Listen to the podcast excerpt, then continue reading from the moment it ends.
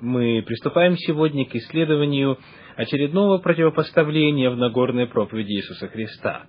Евангелие от Матфея, 5 глава, стихи с 33 по 37.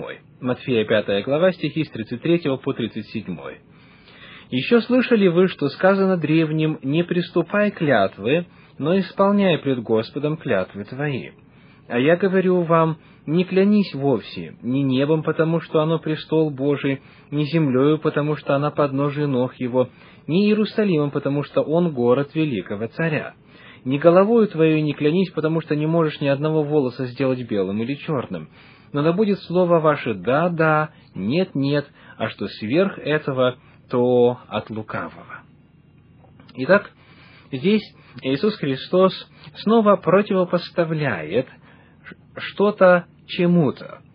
И одним из ключевых вопросов, которые необходимо задать для понимания этого противопоставления, будет вопрос о том, против чего именно выступает Иисус Христос.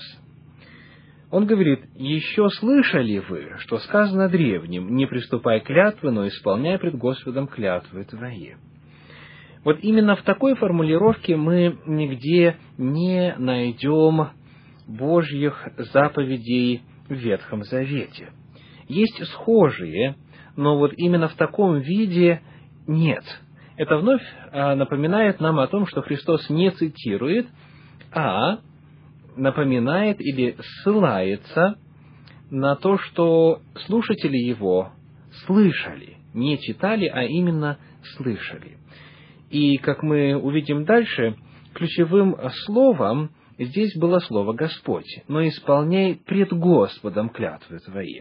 Что это означает, мы надеемся выяснить в процессе исследования этой антитезы, этого противопоставления. Посмотрим, что говорил Ветхий Завет касательно клятв. В книге Исход, 22 главе, в 11 стихе мы находим следующее. Исход 22 глава, стих 11. И перед этим 10, чтобы было видно контекст. Если кто отдаст ближнему своему осла или вала, или овцу, или какой другой скот на сбережение, а он умрет, или будет поврежден или уведен, так что никто сего не увидит, клятва пред Господом да будет между обоими в том, что взявший не простер руки своей на собственность ближнего своего, и хозяин должен принять, а тот не будет платить. Здесь клятва пред Господом, она используется для того, чтобы решить проблему, возникшую во взаимоотношениях между людьми. Это клятва человеку с использованием, а, с призыванием Господа как свидетеля, что не было злого умысла и никаких злых действий против собственности ближнего. Книга Левит, 19 глава, стих 12, представляет еще один пример выражения воли Божьей касательно клятвы в Ветхом Завете. Левит, глава 19, стих 12. «Не клянитесь именем моим во лжи, и не бесчестие имени Бога твоего я Господь». Итак, здесь продолжается описание сфер взаимоотношений между людьми, и перед нами запрещение использовать имя Божие во лжи. Не клясться, когда эта клятва ложная. Книга Второзакония, 6 глава, 13 стих, говорит о клятве также. Второзаконие 6.13 «Господа Бога твоего бойся, и Ему одному служи, и Его именем клянись». Однако был и иной вид клятвы, который э, сопряжен с термином «обет». Книга «Числа», 20 глава, стихи 2 и 3. Книга «Числа», 20 глава, стихи 2 и 3. Прошу прощения, книга «Числа», 30 глава, стихи 2 и 3. Глава 30, стихи 2 и 3. И сказал Моисей начальникам колен сынов Израилевых, говоря, вот что повелел Господь. Если кто даст обет Господу или поклянется клятвою, положив зарок на душу свою, то он не должен нарушать слово своего, но должен исполнить все, что вышло из уст его. Итак, здесь описывается уже совершенно иной вид клятвы. Это то, что называется словом «обет», то есть обещание, когда человек с клятвою обещает, что он для Господа сделает то-то и то-то. И вся 30 глава посвящена описанию того, как быть, если, допустим, э, жена дает клятву или дочь дает клятву и так далее. И Иисус Христос здесь, в Евангелии от Матфея, в пятой главе, рассматривает вопрос клятвы. И во время исследования мы будем останавливаться на том, чтобы пытаться увидеть разницу между этими двумя видами клятвы. А, и они разные по их цели. Одна призывает удостоверить истинность чего-то и относится к прошедшим событиям, когда человек говорит, было так-то и так-то, и во свидетели того, что это именно истина, я призываю Господа.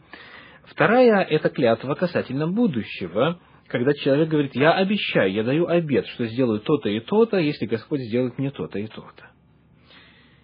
Итак, что Иисус Христос говорит в отношении воли Божьей, выраженной в Ветхом Завете касательно клятвы? Очень э, часто это положение в Нагорной проповеди Иисуса Христа истолковывается а, как запрет на любую клятву. Потому что Христос говорит в 34 стихе, «А я говорю вам, не клянись вовсе».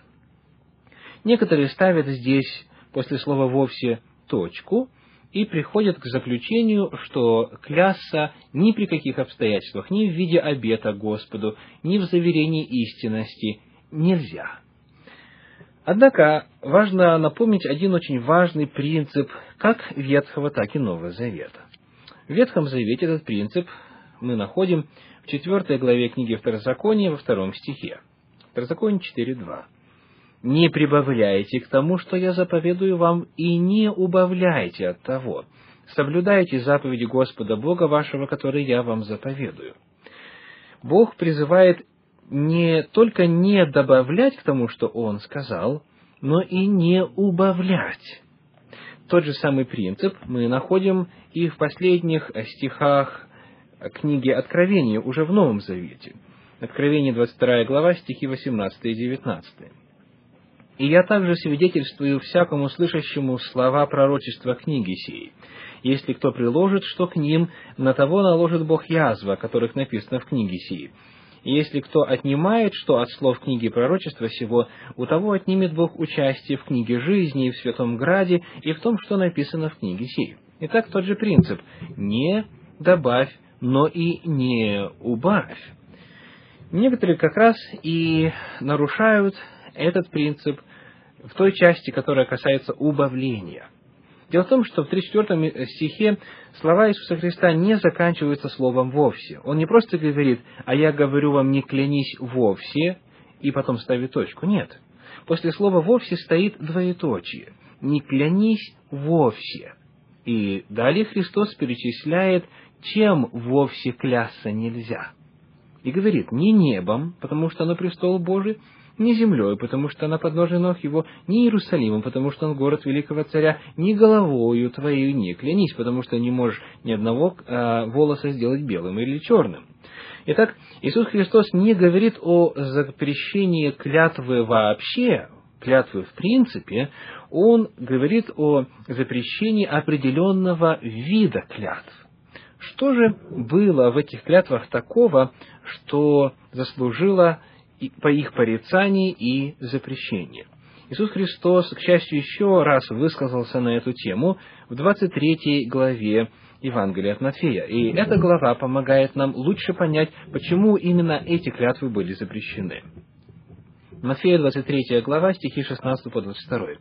«Горе вам, вожди слепые, которые говорите, если кто поклянется храмом, то ничего, а если кто поклянется золотом храма, то повинен сделаем остановочку. Слово «повинен» дословно в оригинале означает «связан», то есть «должен выполнить».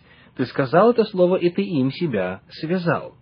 То есть, они говорили, если кто поклянется храмом, то это ничего, а если кто поклянется золотом храма, то обязан исполнить клятву. Безумные и слепые, говорит Христос. Что больше, золото или храм, освящающий золото? Также, если кто поклянется жертвенником, то ничего. Если же кто поклянется даром, который на нем, то повинен. Безумные и слепые, что больше, дар или жертвенник, освящающий дар? Итак, клянущийся жертвенником клянется им и всем, что на нем, и клянущийся храмом клянется им и живущим в нем, и клянущийся небом клянется престолом Божьим и сидящим на нем. Таким образом, мы видим, почему Иисус Христос запретил определенные виды клятв. Дело в том, что в обществе первого века в иудаизме была создана целая система клятв, которые ни к чему не обязывали. Вот как говорит об этом известный исследователь Нового Завета Джон Стот в своей книге «Нагорная проповедь» на странице 112 и 113.